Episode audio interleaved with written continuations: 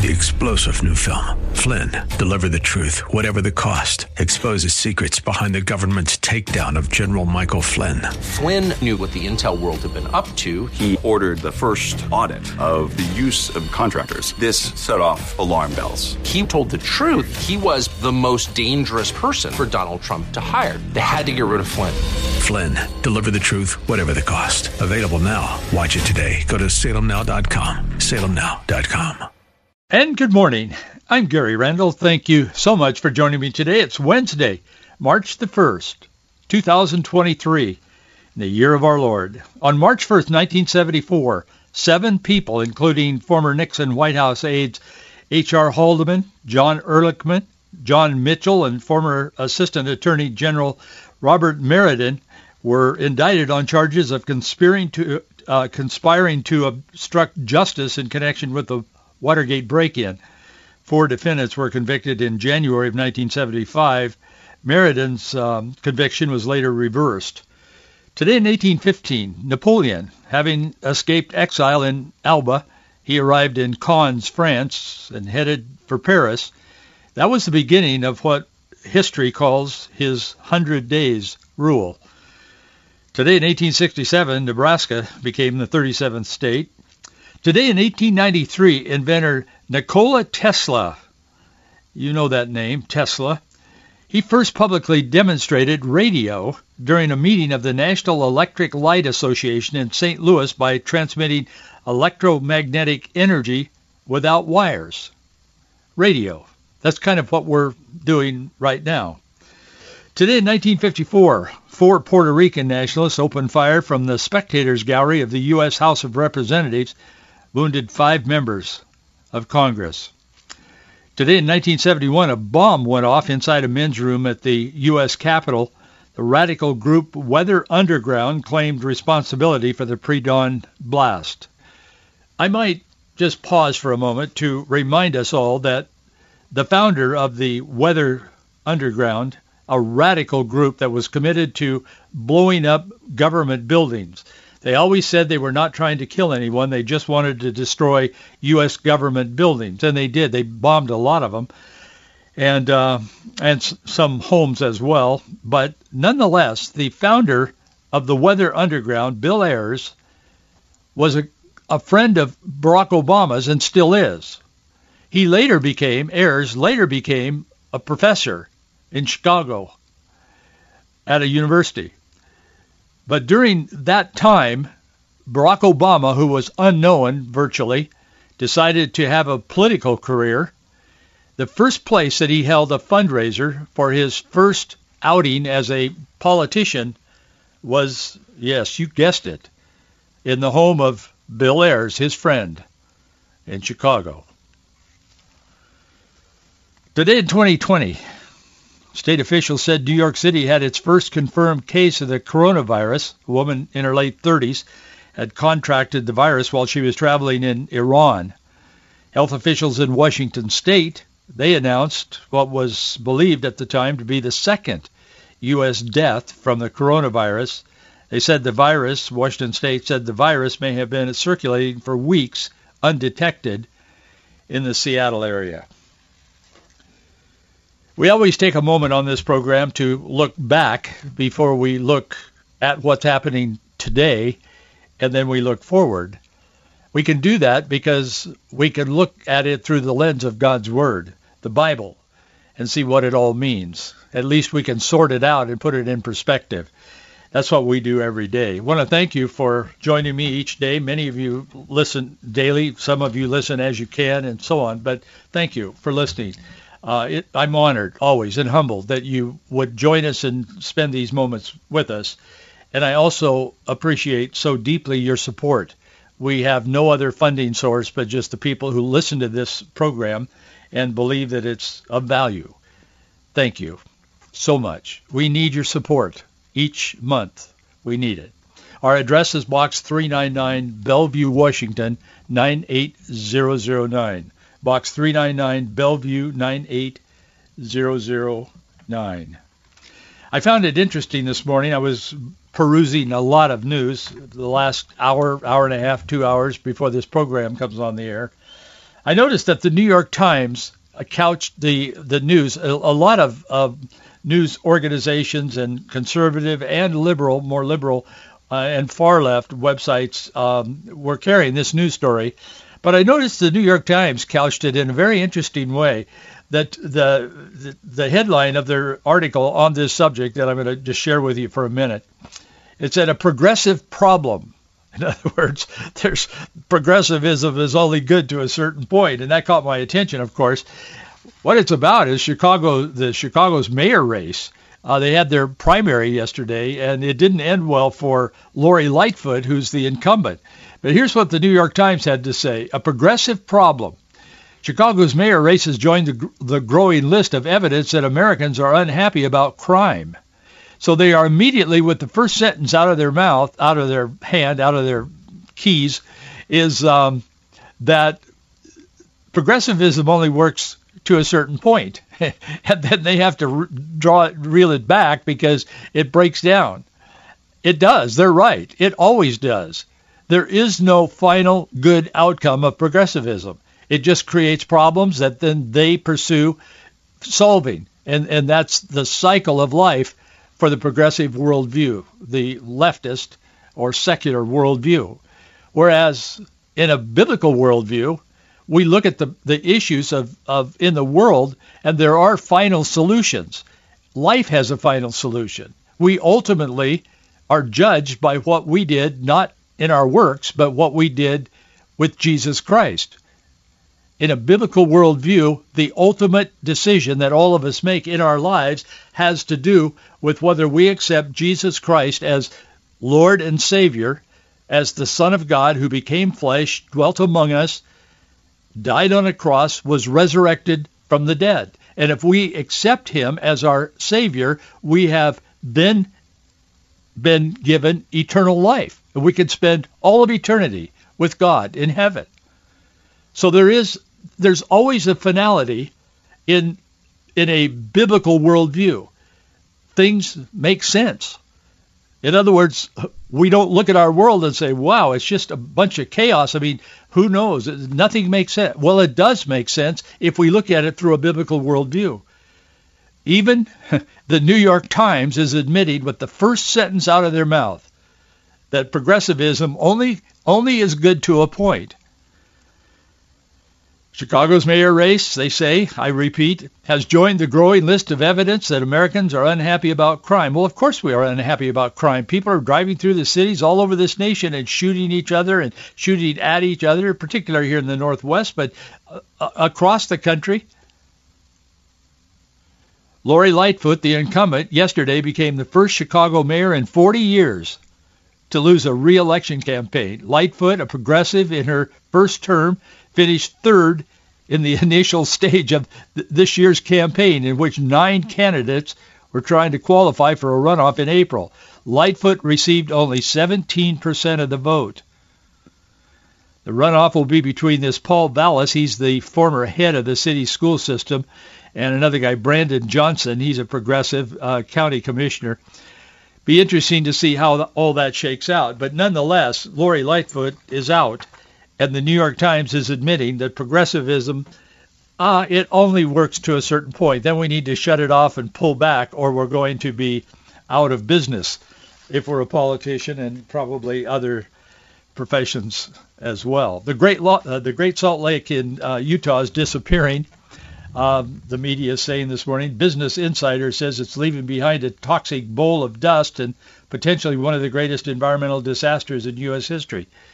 Well, that, that may be true, but lawmakers in Utah are working to address the, the uh, calls of scientists who say time is running out to save the Great, uh, the Great Salt Lake from disappearing and stave off impending environmental disaster. If you continue to read through that article, and I'm not going to, they say they get to the point that I knew they would get to, and that is they say, well, you know, the reason that the Salt, Great Salt Lake is drying up is because of human activity, mining, and a couple of other things that they identify there. But you know what they don't take into effect, and again, it's it's the the secular humanist worldview versus a biblical worldview. I'm not suggesting it's not important. If if the Great Salt Lake dries up, I mean that would be a big deal. But what they are not willing to admit is if you look at history, I mean, even I can figure that out. I'm not a scientist. But if you look at history, as far as recorded history, the earth has always been dynamic and changing. It has never been static as far as climate is concerned. And so these people have now taken what has always been from the creation of earth, not not the big bang arrival, but creation of earth and all that is in the universe by God, the creator. As long as we have recorded history or somebody was taking notes somewhere or orally passing it down, climate has always been changing. And in more recent years, and I mean the long recent years, there the people have been recording it. There's been cooling trends. It hasn't been 40, 50 years ago. The Time magazine on the cover was talking about the coming ice age. I remember reading that as a young preacher, pastor. And I thought, man, you know, I mean, it was a big deal. They were talking about it and concerned about it. And what are what are we going to do to solve this problem? And I don't remember what they did, but I'm sure it involved more taxes and spending people's money. But that is the natural flow of events. I'm not suggesting we shouldn't have stewardship over the earth. We we are told to by the Bible to take have dominion over God's creation. And there's a stewardship piece of that that we take care of it and we we look out for the environment and we take care of it because that's in our best interest. But we have gone so far to the crazy side that nothing happens. If a bird, if a robin doesn't lay two eggs in her nest, it's some kind of climate change and it needs to be studied and whatever. I mean, it's just we've gotten to the point where sane people would have to push back at some point and say, man, you know, we may be on the wrong track. I don't know if the New York Times knew what they, I mean, understood what they were saying in the first line of their story about Lori Lightfoot this morning or not, but that's what they were saying. Too much progressivism. We got to pull back. The guy that won has run, has run, I mean, he's a liberal, obviously. I would assume he's a Democrat. But he has been running his campaign to be tough on crime. And and um, Chicago is probably one of the worst in the nation for crime. I mean, a lot of cities have shootings almost every night, but Chicago has like a war every. I mean, there's 20, 30, 40 people get shot over a weekend, every weekend. So this guy runs, this liberal guy, probably a progressive for sure. I mean, who else would they even elect in Chicago? But um, he runs on the fact that he's going to be tough on crime. I mean, whether he will or not remains to be seen if he becomes the mayor, but he runs on that and the people will go, yeah, that's what we want. And all the time they keep bowing at the altar of progressivism. And that's where it takes you. And the people, knowingly or unknowingly in Chicago, are choosing another way or at least another leader for the time. Isaiah chapter 54 verse 10 says, For the mountains shall depart, and the hills be removed, but my kindness shall not depart from thee, neither shall the covenant of my peace be removed, saith the Lord that hath mercy on thee. God never changes. God's promises are never broken.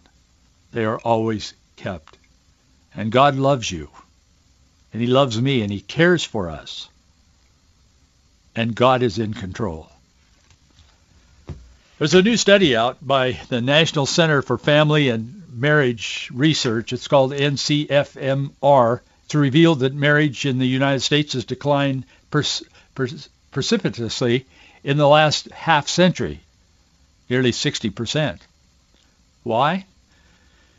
What is the impact on adults and kids and culture when marriage is thrown under the bus.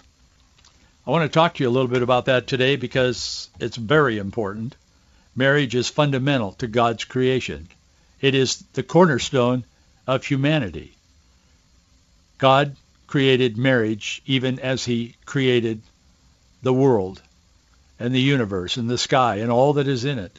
God created marriage. The national marriage rates have continuously fluctuated between the 1890s and the 1960s. It has peaks and troughs like the weather. I mean, things aren't static.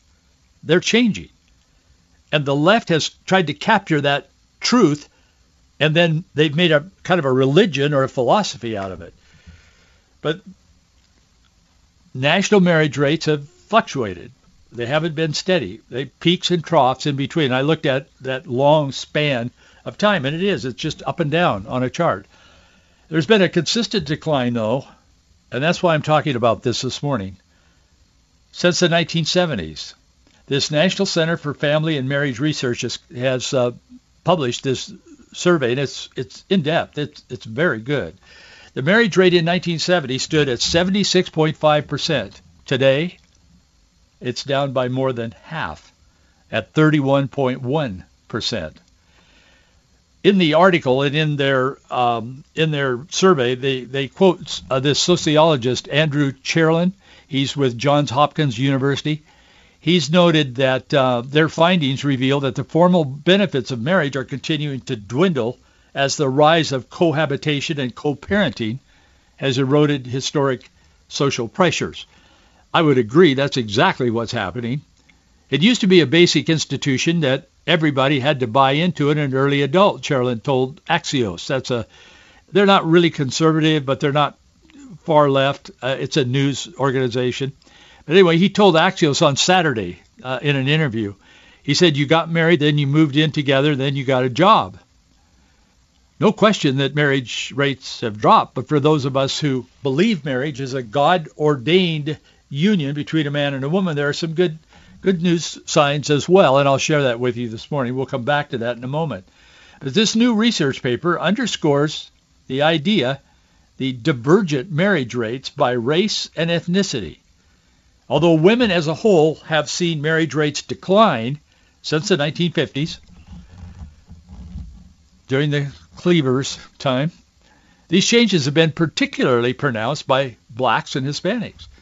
Currently, uh, this study found the racial ethnic group with the lowest proportion married is black women, 26%, and the group with the highest is Asian women, 56%. Women getting married for the first time in their lives, that's a demogra- demographic group that falls between, in for this study's purpose, 40 and 59. They've seen their numbers skyrocket in recent years, and they're kind of wondering why if you read this whole uh, review, this whole uh, study that they've done. But it seems like the older demographic of women are wanting to get married as they get older, between 40 and 59 years old.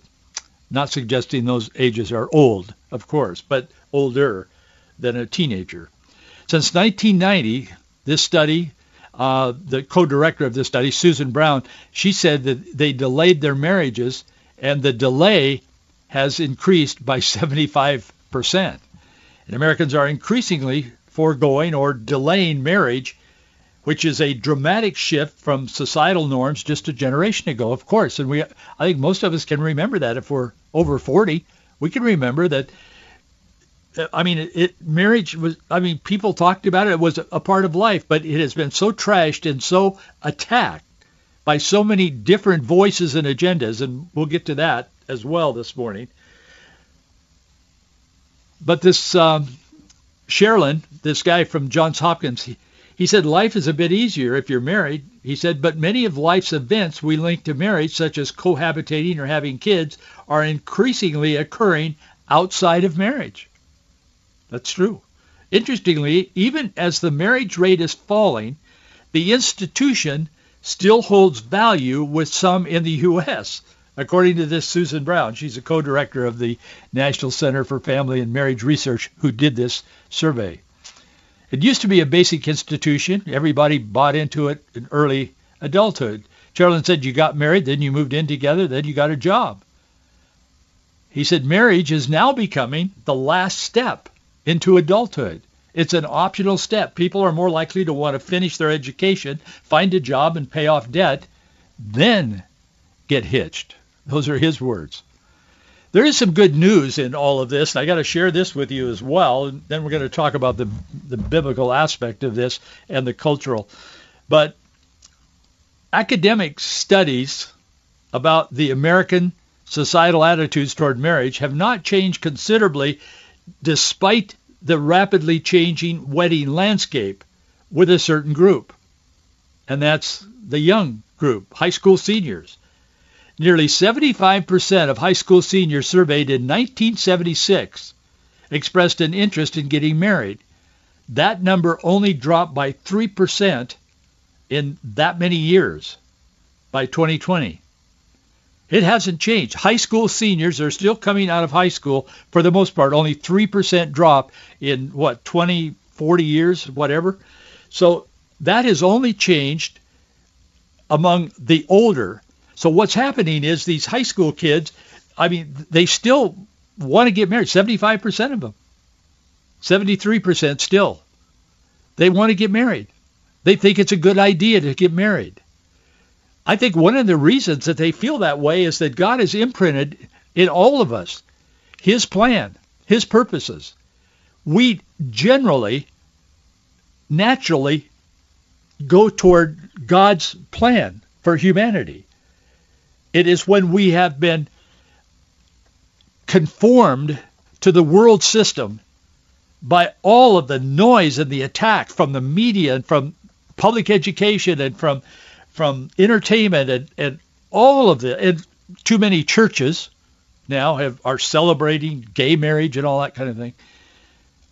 We have been so attacked and so maligned from this stuff that as we get older, our view changes.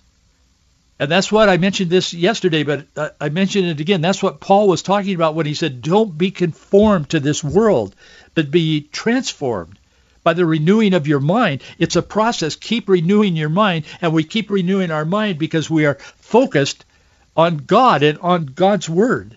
And as we look at the world and look at our own personal lives and our family and our businesses and whatever, as we look at all of that through the lens of God's Word, we continue to renew our mind. And if we become static and we become lax in, in reading God's word and in prayer and, and our walk with the Lord and our worldview begins to change.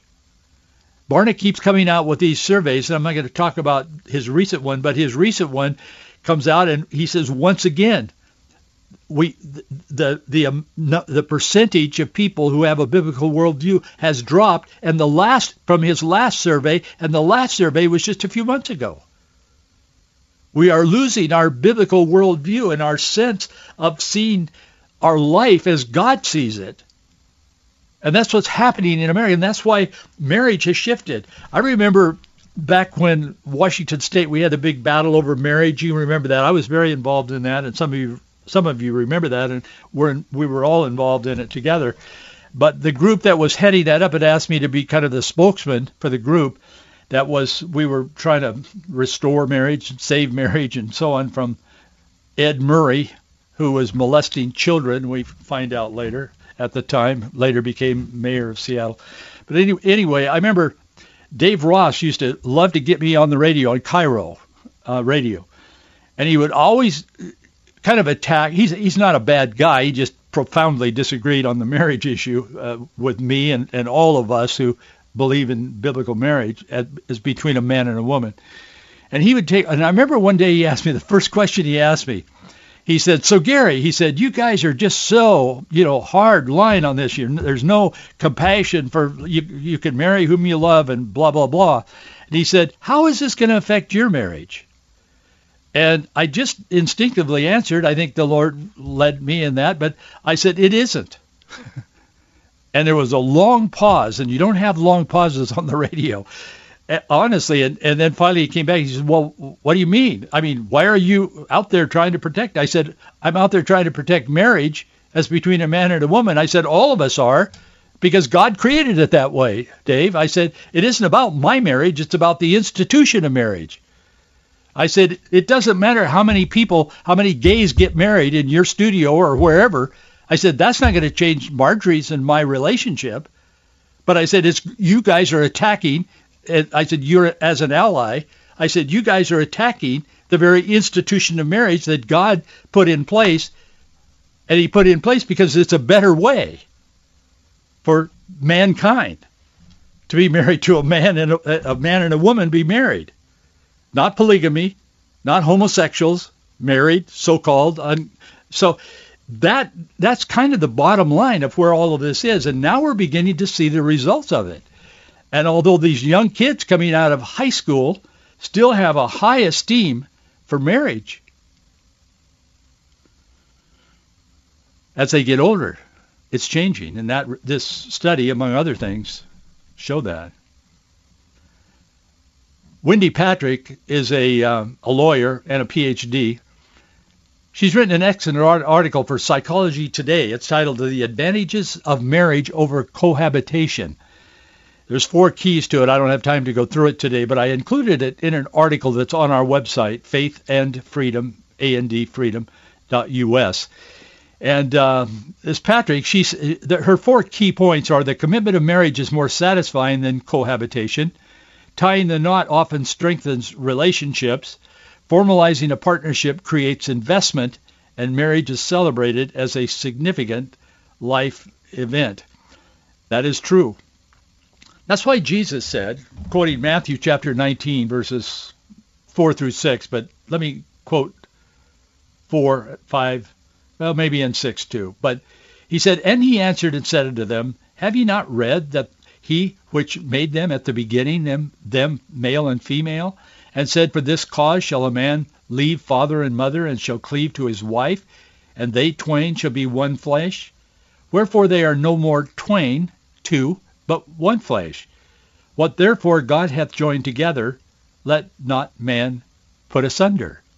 That is God's plan for humanity. I understand marriage has come apart. I've been in the ministry as a pastor or youth pastor or music pastor my entire adult life.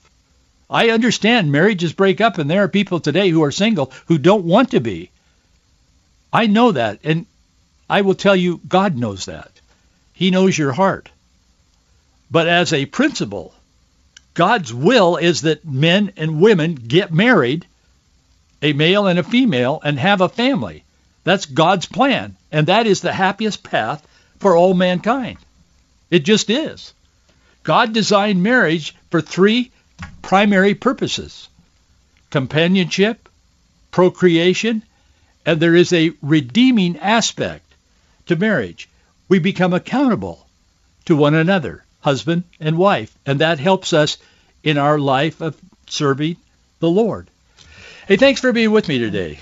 I'll see you tomorrow. Three-star general Michael J. Flynn, head of the Pentagon Intelligence Agency, knew all the government's dirty secrets. He was one of the most respected generals in the military. Flynn knew what the intel world had been up to. He understood its funding. He ordered the first audit of the use of contractors. This set off alarm bells. The explosive new documentary, Flynn, Deliver the Truth, Whatever the Cost, uncovers the facts behind this scandal. Flynn told the truth. He was the most dangerous person for Donald Trump to hire. I find out the worst enemy that I'm going to face in my life is right here in America. They took my assessment and they wanted me to change it. And I was like, I'm not changing it. They had to get rid of Flynn with in-depth interviews, archival footage, and never-before-seen personal records of the man behind the headlines. I just felt like I was drowning. Flynn, deliver the truth, whatever the cost. Available now. Watch it today. Go to salemnow.com. salemnow.com.